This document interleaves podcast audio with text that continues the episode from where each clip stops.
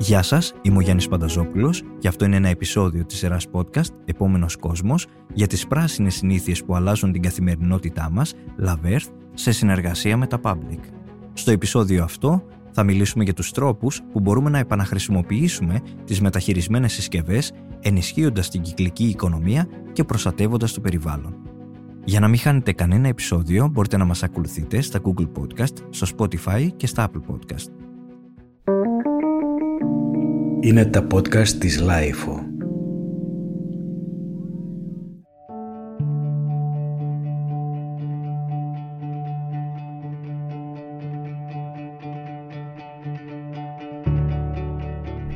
Από το 1970 στο 2017, προκειμένου να ικανοποιηθεί η ακόριστη καταναλωτική ανάγκη των Ευρωπαίων, η εξόριξη πρώτων υλών για την παραγωγή προϊόντων τριπλασιάστηκε. Αποτέλεσμα αυτής της πρακτικής είναι η εξάντληση των φυσικών πόρων, η υπέρμετρη έκκληση θερμοκηπιακών αερίων και η παραγωγή ασύλληπτης ποσότητας αποβλήτων. Η λύση σε όλα αυτά είναι η κυκλική οικονομία που επαναχρησιμοποιεί τα απόβλητα ως πρώτες ύλες για την παραγωγή νέων υλικών. Είτε πρόκειται για ρούχα, είτε για ηλεκτρονικά, είτε ακόμη και για προϊόντα καθημερινής χρήσης. Η ανάγκη για ένα οικολογικά ασφαλές περιβάλλον έχει γίνει πλήρως αντιληπτή στον καθένα και η συμβολή όλων είναι απαραίτητη για την αναστροφή της κλιματικής αλλαγής. Στο πλαίσιο αυτό, τα τελευταία χρόνια βλέπουμε να αναπτύσσεται με γρήγορους ρυθμούς ένα σημαντικό τομέας που αφορά την ανακύκλωση των ηλεκτρικών συσκευών και την επαναχρησιμοποίησή τους.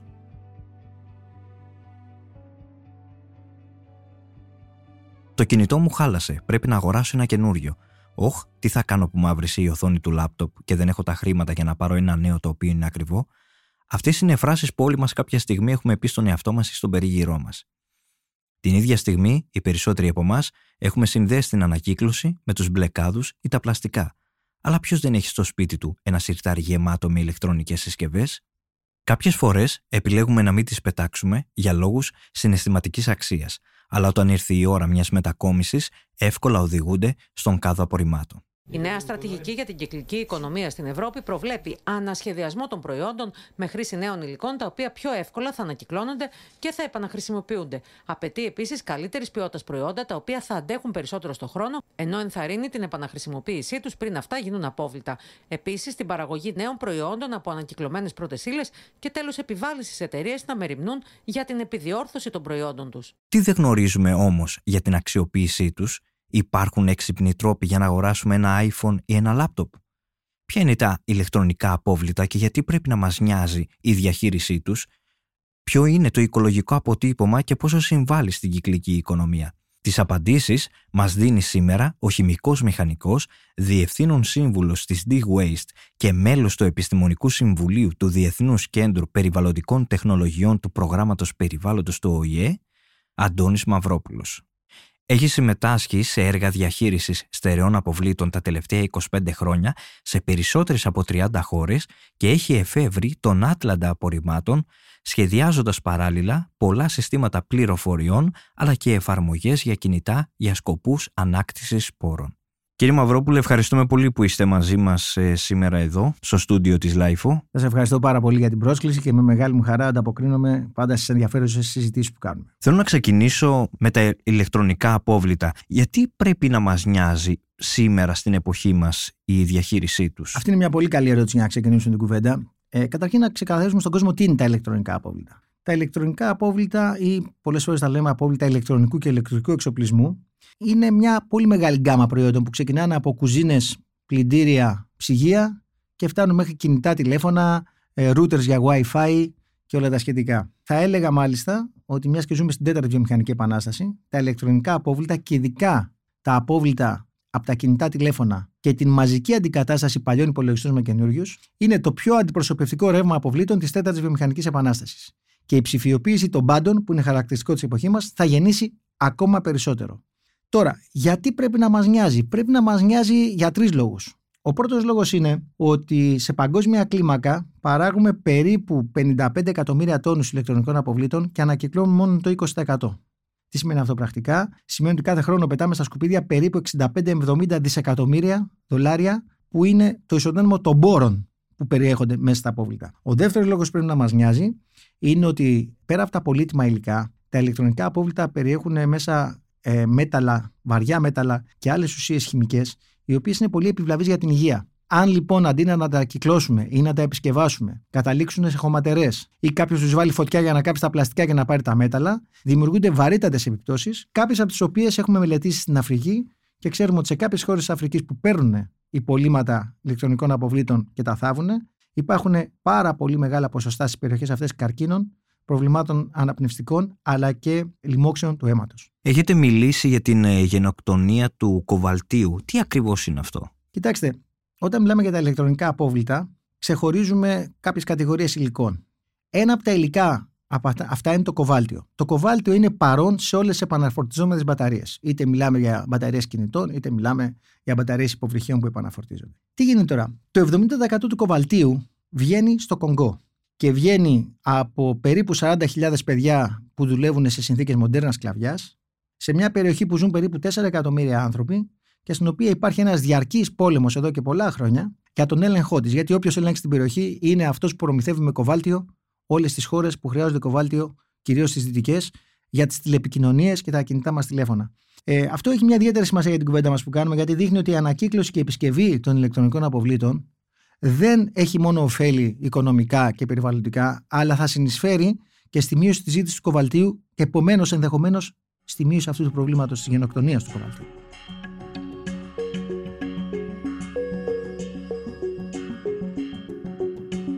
Green Facts by Public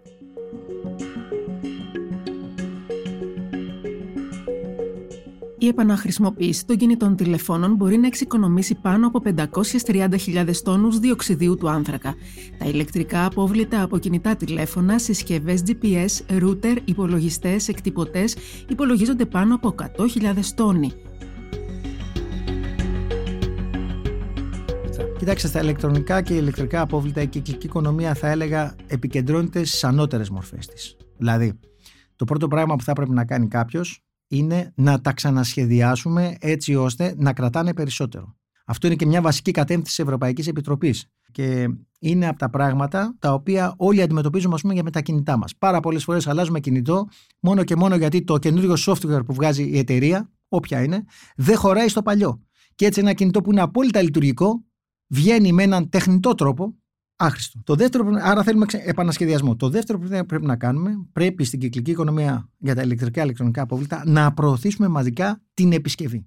Η επισκευή σε αυτά τα υλικά που έχουν τόσο πολλούς πόρου, τόσο σπάνιους πόρου όπως είναι οι σπάνιες γέε και το κοβάλτιο που λέγαμε πριν. Η επισκευή σε αυτά είναι αναφέρεται το δικαίωμά μας. Και το δικαίωμα στην επισκευή είναι ένα πράγμα που στις ΗΠΑ έχει γίνει αντικείμενο μαζικών διεκδικήσεων εδώ και πολλά χρόνια και πρόσφατα αναγνωρίστηκε για τα ηλεκτρονικά και ηλεκτρικά απόβλητα και στην Ευρώπη με μια πρωτοβουλία της Ευρωπαϊκής Ένωσης στα πλαίσια του σχεδίου για την κυκλική οικονομία. Φαντάζομαι, όπως και εγώ, έτσι και εσείς, οι περισσότεροι στο σπίτι μας που λέτε τώρα για τις συσκευές, ειδικά των, ε, των ε, κινητών τηλεφώνων, μόλις τελειώνει, ε, μόλις αλλάζουμε συσκευή, πάντα την προηγούμενη συσκευή τη βάζουμε σε ένα σιρτάρι. Με αποτέλεσμα να έχουμε όλοι τώρα στο σπίτι μας σιρτάρια με κινητές ε, συσκευές.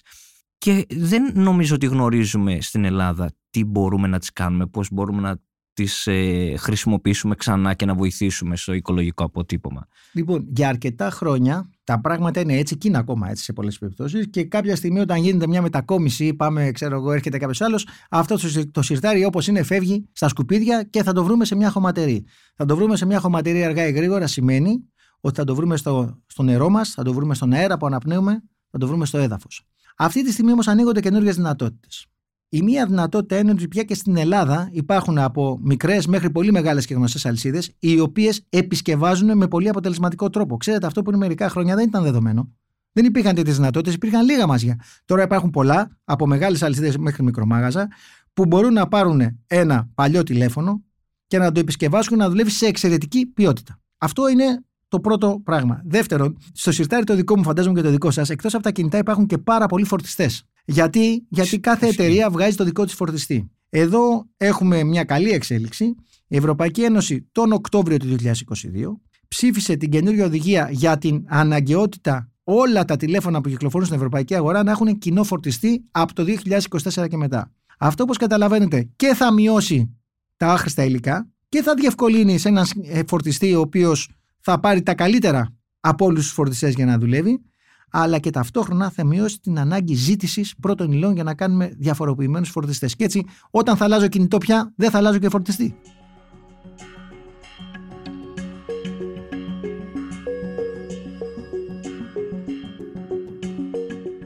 Green Facts by Public Κάθε κομμάτι ενός κινητού τηλεφώνου και ενός υπολογιστή μπορεί να επαναχρησιμοποιηθεί, να ανακυκλωθεί και να ανακατασκευαστεί. Ένα ανακατασκευασμένο τηλέφωνο αντιπροσωπεύει 80 κιλά από το συλλογικό μας περιβαλλοντικό αποτύπωμα. Μία από τις απορίες μου είναι σε τι διαφέρει η κυκλική οικονομία από την ανακύκλωση. Λοιπόν, είναι πολύ ωραία ερώτηση αυτή. Λοιπόν, κοιτάξτε, στην ανακύκλωση παίρνω το κινητό τηλέφωνο που δεν το θέλω πια. Σε μια καλή περίπτωση, δεν λέω τώρα να το κάψω για να πάρω τα μέταλλα, γιατί αυτό δεν είναι καλή περίπτωση, δημιουργεί τρομερές επιπτώσεις. Σε μια καλή περίπτωση το αποσυναρμολογώ, ξεχωρίζω τι μπορεί να επαναχρησιμοποιηθεί και τι όχι, και συνήθως αυτά μπορεί να επαναχρησιμοποιηθούν είναι αυτά που έχουν κάποια τιμή καλή στην αγορά. Άρα, εξορισμού στην ανακύκλωση υπάρχει ένα κριτήριο οικονομικό. Τι χρειάζομαι, τι δεν χρειάζομαι και τι αξίζει να ανακυκλώσω από άποψη οικονομική και τι όχι. Στην κυκλική οικονομία η ανακύκλωση είναι τρίτο ή τέταρτο σκαλί στην ιεραρχία. Το πρώτο σκαλί είναι να σχεδιάσω από την αρχή το προϊόν έτσι ώστε να κρατάει πολύ καιρό. Το δεύτερο σκαλί είναι όταν θα τελειώνει η χρήση του να μπορώ να το κάνω κάτι άλλο. Και για να το κάνω κάτι άλλο, μπορώ, ας πούμε για παράδειγμα, τα κινητά τηλέφωνα που σήμερα είναι ένα πράγμα massive, να τα έχω σε 10-12 διαφορετικά κομμάτια, κάποια να τα ξαναχρησιμοποιώ, κάποια να, να απαξιώνονται. Ε, ήδη έχουν γίνει πολύ σημαντικές προσπάθειες στις ΗΠΑ. Υπάρχει ένα, ένα καινούριο σχέδιο για λάπτοπ που είναι αποσυναρμολογούμενο και όταν σου χαλάει κάτι δεν αλλάζει ολόκληρο το λάπτοπ, αλλά αλλάζει αυτό που χάλασε. Και γίνονται τέτοιες προσπάθειες και για ένα κινητό τέτοιου τύπου, το οποίο είναι σε, σε εξέλιξη, είναι από την σχολή ε, design της Κοπενχάγης ε, και είναι ένα δείγμα της σημασίας που δίνεται στο redesign. Ναι, γιατί είναι και μια ανάγκη της εποχής όταν καθημερινά είτε θα έχουμε το τηλέφωνό μας, είτε το tablet, είτε το laptop, δηλαδή όλη η μέρα την ξοδεύουμε πάνω σε αυτές τις οθόνες να, να βρούμε φαντάζομαι και καινούργιες λύσεις για να τις αξιοποιούμε όταν ε, βρισκόμαστε αντιμέτωποι με προβλήματα. Λέγαμε μαύρηση η οθόνη του υπολογιστή τελείωσε πέταμα. Δεν ισχύει αυτό. Όχι μόνο δεν ισχύει αυτό προσέξτε. Η τεχνολογία η ίδια που φτιάχνει τα κινητά, τα tablets και τους υπολογιστέ, η ίδια τεχνολογία δίνει και τις λύσεις και για τον επανασχεδιασμό τους και για την ανακύκλωσή τους. Α πούμε ένα παράδειγμα. Το πιο πετυχημένο σύστημα ανακύκλωσης κινητών, τηλεφώνων και tablets στον κόσμο, ποιος το έχει φτιάξει, το έχει φτιάξει η Apple. Η Apple έχει ένα ρομπότ που λέγεται Daisy, το οποίο μπορεί να αποσυναρμολογεί όλα τα κομμάτια της Apple που έχουν κυκλοφορήσει στον κόσμο σε 32 μέχρι 80 διαφορετικά κομμάτια και να ξεχωρίζει ποια μπορούν να επαναχρησιμοποιηθούν και ποια όχι. Η ίδια η Apple το κάνει αυτό γιατί, γιατί η Apple ξέρει καλύτερα από όλους και πώς φτιάχνουν τα κινητά της και πώς αποσυναρμολογούνται. Αυτό είναι ένα ρομπότ που μπορεί ένα ρομπότ σε μια μέρα να αποσυναρμολογήσει μέχρι 2.000 κομμάτια. Καταλαβαίνετε λοιπόν για μια τρελή παραγωγικότητα η οποία θα μπορούσε να υιοθετηθεί από κράτη κυβερνήσεις και να πούμε το κάνει η Apple, να το κάνουν και άλλες εταιρείες, να τους δώσουμε ίσως και κάποια οικονομικά κίνητρα να τα μαζεύουν και να το κάνουν. Επομένως, η τεχνολογία δεν δίνει μόνο το πρόβλημα, δίνει και τη λύση. Και θέλω εδώ, κύριε Πανταζόπουλο, να σας πω κάτι που είναι κρίσιμο. Επειδή ο κόσμος μπορεί να μην το καταλαβαίνει σαν πρόβλημα, θέλω να σας πω ότι μόνο στην Ελλάδα το 2020 είχαμε 181.000 τόνους ηλεκτρικών ηλεκτρονικών αποβλήτων. Αυτό το νούμερο, για να το κάνει κάποιος εικόνα, είναι περίπου ένα μεγάλο κρουαζερόπλιο μήκους 350 μέτρων και πλάτος 45 που παίρνει 6.000 επιβάτες, όπως το Martin Grass. Αυτή είναι η παραγωγή μόνο της Ελλάδας. Καταλαβαίνετε λοιπόν ότι αυτό είναι ένα τεράστιο νούμερο που δεν μπορεί να το αφήσουμε έτσι. Θα μας δημιουργήσει τεράστια προβλήματα μακροπρόθεσμα.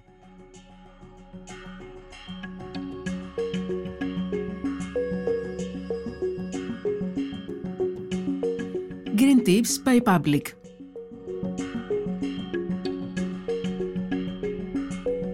Η κατασκευή ενός νέου smartphone παράγει περίπου 87 κιλά διοξιδίου του άνθρακα. Τα refurbished μόλις 7 η παραγωγή e-waste υπολογίζεται στους 120 μεγατόνους ετησίως έως το 2050, ενώ η κατανάλωση υλικών αναμένεται να διπλασιαστεί έως το 2060. Και όσον αφορά τον κόσμο και την Ευρωπαϊκή Ένωση έχουμε αντίστοιχα, αντίστοιχους αριθμούς όπως αυτούς που μας ε, περιγράψατε τώρα για την Ελλάδα. Κοιτάξτε, παγκοσμίως παράγουμε περίπου 55 εκατομμύρια τόνους, εκ των οποίων περίπου οι 12 εκατομμύρια τόνοι παράγονται στην Ευρωπαϊκή Ένωση. Για να καταλάβετε τώρα, από τους 12 εκατομμύρια τόνους, περίπου 1 εκατομμύριο τόνοι είναι μόνο κινητά τηλέφωνα. Τεράστιο νούμερο. Στην Ευρωπαϊκή Ένωση ανακυκλώνουμε περίπου το 40% αυτών. Στην, ε, στον κόσμο λίγο λιγότερο από 20.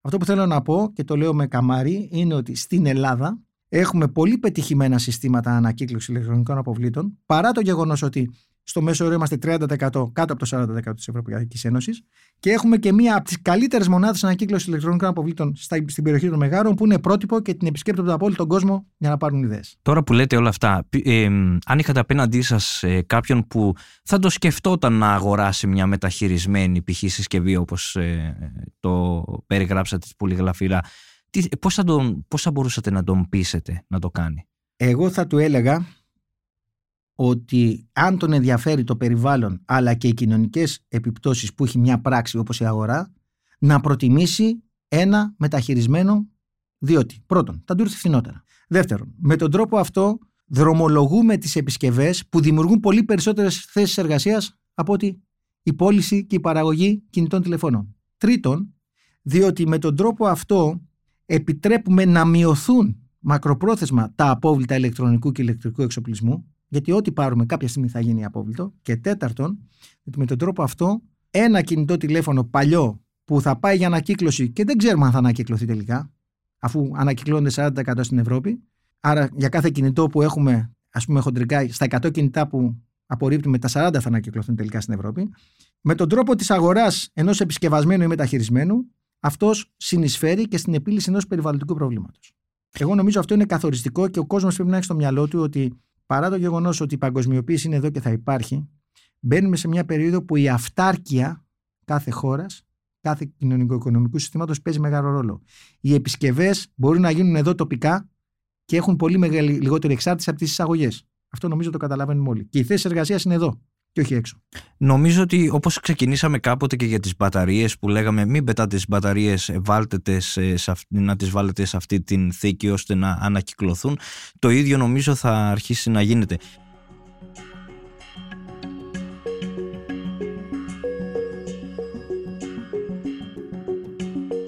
Green Facts by Public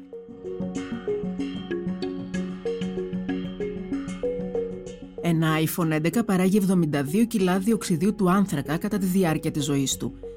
50 μεγατόν ηλεκτρονικών αποβλήτων ισοδυναμούν με 4.500 πύργους του Άιφελ. Κάποιες άλλες πράσινες συνήθειες θα μπορούσατε να μας πείτε όσον αφορά αυτό το θετικό αντίκτυπο; Ε, μιλάμε τώρα για τους καταναλωτές ή σε, σε ευρύτερη κλίμακα; Γιατί, κοιτάξτε, αν μιλήσουμε για τους καταναλωτές, ε, η επισκευή και η επαναχρησιμοποίηση είναι βασικό στοιχείο της κυκλικής οικονομίας σε όλα τα επίπεδα. Πολλοί το κάνουν στην πράξη. Δηλαδή, τα έπιπλα ο κόσμος τα περισσότερα δεν τα πετάει με τη μία, τα επισκευάζει. Είναι καιρός όμως η επισκευή και η επαναχρησιμοποίηση να ξαναγίνει της μόδας σε έναν άλλο τομέα που είναι κρίσιμος. Τα ρούχα. Πετάμε πάρα πολλά ρούχα. Σε κάποιες περιπτώσεις, όπως γνωρίζετε πάρα πολύ καλά, είναι πάρα πολύ φθηνό να αντικαταστήσεις. Δηλαδή, μπορεί με, με 5 ευρώ να πάρεις t-shirt και να πάρεις 10 το χρόνο. Αυτά όμως τα 10 που θα πάρεις θα διαρκέσουν 2 ή 3 ή 4 φορέματα μετά θα απαξιωθούν. Ξέρω περίπτωση που με δύο υδρότες το t-shirt βγήκε άχρηστο. Πρέπει όλοι να καταλάβουμε λοιπόν ότι είναι καλύτερο να πάρουμε ένα t-shirt που κάνει 20 και να μας κρατήσει 4 χρόνια, παρά 4 των 5 ευρώ που θα μας κρατήσουν έναν. Στα, στα ρούχα, πιστεύω ότι είναι ο επόμενος μεγάλος τομέας που πρέπει να επικεντρώσουμε τις προσπάθειές μας. Πρέπει να καταργήσουμε αυτό που λέγεται fast fashion, δηλαδή να αλλάζουμε 5 και 6 φορές μέσα στον χρόνο ρούχα με βάση τη σεζόν και να πάμε σε ρούχα που κρατάνε περισσότερο είναι φτιαγμένα από καλύτερα υλικά και με μικρότερο οικολογικό αποτύπωμα. Και για να, να σας πω και μια κουβέντα ακόμα, νομίζω ότι αυτό δεν αφορά όμως μόνο τους καταναλωτές. Δηλαδή, αυτό πρέπει να πάρθουν και να δοθούν κίνητρα και πλαίσιο να αφορά και τους κατασκευαστές ε, προϊόντων, είτε είναι ρούχα είτε είναι κινητά τηλέφωνα, να υποχρεώσουμε τους κατασκευαστές να μας δίνουν την πληροφορία από τι είναι φτιαγμένα και τι περιβαλλοντικό αποτύπωμα έχουμε και να εξασφαλίσουμε ή να πιέσουμε να εξασφαλιστεί ότι τα προϊόντα θα έχουν όσο γίνεται μεγαλύτερη διάρκεια ζωής και μεγάλες εγγύσεις. Ε, επίσης κύριε Μαυρόπουλε κάπου διάβασα ότι με την ε, επαναχρησιμοποίηση και την επισκευή ηλεκτρικών συσκευών ε, λύνουμε και το πρόβλημα των σπάνιων γεών και την γεωπολιτική σημασία τους. Θα θέλατε να μας το εξηγήσετε; Ε, ευχαριστώ πολύ. Αυτό είναι μια πολύ ενδιαφέρουσα ερώτηση και ξέρετε είναι στον πυρήνα της κυκλικής οικονομίας. Γιατί; Οι σπάνιοι γεές είναι μια ομάδα χημικών στοιχείων οι οποίες χρησιμοποιούνται σε πάρα πολλές εφαρμογές κυρίως τηλεπικοινωνίες, όλα τα κινητά, τηλέφωνα, ηλεκτρικά αυτοκίνητα, στους δορυφόρους, στα λέιζερ, στο στρατό πάρα πολύ. Τώρα, αυτές επίσης οι σπάνιες γέες είναι ζωτική σημασίας για όλη τη βιομηχανία εξηλεκτρισμού της αυτοκίνησης. Αυτές οι σπάνιες γέες έχουμε το εξής περίεργο. Το 70% της παγκόσμιας παραγωγής είναι στην Κίνα. Και το υπόλοιπο 30% είναι σπασμένο στη Βραζιλία, την Ινδία και όλα τα σχετικά. Καταλαβαίνετε λοιπόν ότι η διαχείριση των σπάνιων γεών έχει τεράστια γεωπολιτική σημασία. Όταν, για παράδειγμα, οι ΗΠΑ πριν από δύο χρόνια απαγόρεψαν στη Huawei να ε, δραστηριοποιείται στις ΗΠΑ, οι Κινέζοι αυτομάτως στα αντίμετρα είπαν και εμείς δεν θα εξάγουμε σπάνιες γέες στις ΗΠΑ. Και έτσι δημιουργήθηκε ένα πρόβλημα σε μια κινέζικη εταιρεία, αλλά μετά οι Κινέζοι απάντησαν με ένα εμπάργκο σε ένα πολύτιμο υλικό, χωρίς το οποίο δεν μπορεί να υπάρξει ούτε στρατός, ούτε όπλα, ούτε ηλεκτρικά αυτοκίνητα, ούτε τίποτα. Επομένως, πρέπει οι άνθρωποι που μας ακούν να καταλάβουν ότι η ανακύκλωση, αλλά πολύ περισσότερο η χρήση μεταχειρισμένων και επισκευασμένων ηλεκτρικών συσκευών, βοηθάει να τονώνεται η αυτάρκεια της χώρας μας σε σπάνιες γέες και να μειώνται οι ανάγκες εισαγωγής ενός πολύτιμου πόρου. Τελευταία ερώτηση. Το 2023 θα είναι, ε, ε, έχει, θα είναι το έτος τεχνητής νοημοσύνης. Πώς μπορούμε να κλείσουμε τη συζήτησή μας ε, με αυτή τη σκέψη; Λοιπόν, έχετε δίκιο, το 2023 φαίνεται ότι είναι το έτος που όλος ο κόσμος σε παγκόσμια κλίμακα θα καταλάβει πόσο γρήγορα έρχεται η τεχνητή νοημοσύνη και τι εφαρμογές έχει καθημερινά. Φαντάζομαι έχετε παρατηρήσει κι εσείς τους εκατομμύρια χρήστες του περίφημου chat GPT το οποίο χρησιμοποιείται από το να γράφουν διπλωματικές μέχρι να κάνει ρεπορτάζ και να βγάζει τίτλους με πολύ μεγάλη επιτυχία. Ε, πρέπει να έχουμε στο μυαλό μας δύο πράγματα. Το πρώτο πράγμα είναι ότι η τεχνητή νοημοσύνη όσο πιο πολύ χρησιμοποιείται τόσο περισσότερο μεγαλώνει το περιβαλλοντικό της αποτύπωμα. Γιατί, γιατί θέλει τεράστια υπολογιστική δύναμη για να διαχειρίζεται τα δισεκατομμύρια σημεία δεδομένων με τα οποία την τροφοδοτούμε. Αυτή τη στιγμή ξέρουμε ότι 3-5% της παγκόσμιας παραγωγής ηλεκτρισμού καταναλώνεται από σερβερς. Καταλαβαίνετε ότι είναι ένα τεράστιο νούμερο σε μια κοινωνία που προσπαθεί να μειώσει το περιβαλλοντικό της αποτύπωμα. Το δεύτερο πράγμα που πρέπει να ξέρουν οι καταναλωτές και οι φίλοι μας όλοι είναι ότι η τεχνητή νοημοσύνη μπορεί να λύσει πάρα πολλά προβλήματα σε ένα πολύ στενά προσδιορισμένο πλαίσιο. Είναι όμως η ανθρώπινη νοημοσύνη η οποία δημιουργεί την περιβαλλοντική κρίση και η ανθρώπινη νοημοσύνη η οποία μπορεί να την ξεπεράσει. Η τεχνητή νοημοσύνη θα μας βοηθήσει σε αυτό, αν και εφόσον εμείς θέλουμε να βοηθηθούμε, υιοθετώντας την κυκλική οικονομία και τα νέα πρότυπα διαχείρισης και κατανάλωσης των προϊόντων. Κύριε Μαυρόπουλε, θέλω να σας ευχαριστήσω θερμά για όσα πολύ ενδιαφέροντα μας είπατε σήμερα. Και εγώ σας ευχαριστώ.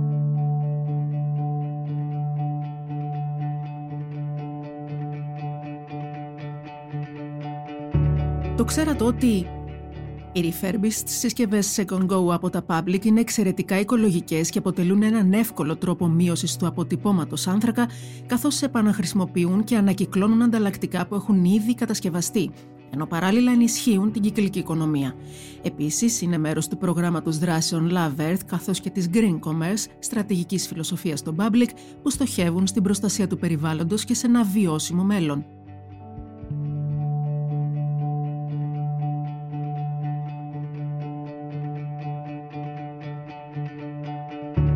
Το ξέρατε ότι όταν αγοράζεις μια μεταχειρισμένη συσκευή, τα refurbished είναι η καλύτερη επιλογή. Τα public έχουν μερικά από τα τελευταία μοντέλα άμεσα διαθέσιμα ως refurbished και είναι πολύ φθηνότερα από την αγορά μιας ολοκένουργιας έκδοσης του ίδιου μοντέλου. Οι refurbished συσκευές Second Go από τα Public έχουν περάσει από διεξοδικό τεχνικό έλεγχο, εξασφαλίζοντας την πιστοποίηση των έμπειρων τεχνικών της iRepair, διαθέτουν εγγύηση ενός έτους και δυνατότητα επιστροφής χρημάτων 30 ημερών, εάν η συσκευή δεν ανταποκρίνεται στις προσδοκίες του αγοραστή, ενώ ταυτόχρονα ενισχύονται οι προσπάθειες βιωσιμότητας με την επαναχρησιμοποίηση εξοπλισμού που διαφορετικά θα μπορούσε να πεταχτεί.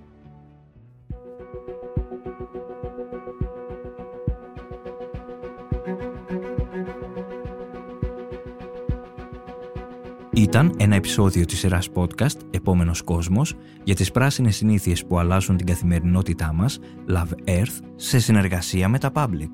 Καλεσμένος μας ήταν ο χημικός μηχανικός και διευθύνων σύμβουλος της D-Waste Αντώνης Μαυρόπουλος, ο οποίος μας περιέγραψε τους τρόπους που μπορούμε να επαναχρησιμοποιήσουμε τις μεταχειρισμένες συσκευές, ενισχύοντας την κυκλική οικονομία και την προστασία του περιβάλλοντος. Για να μην χάνετε κανένα επεισόδιο μπορείτε να μας ακολουθείτε στα Google Podcast, στο Spotify και στα Apple Podcast. Είναι τα podcast της Lifeo.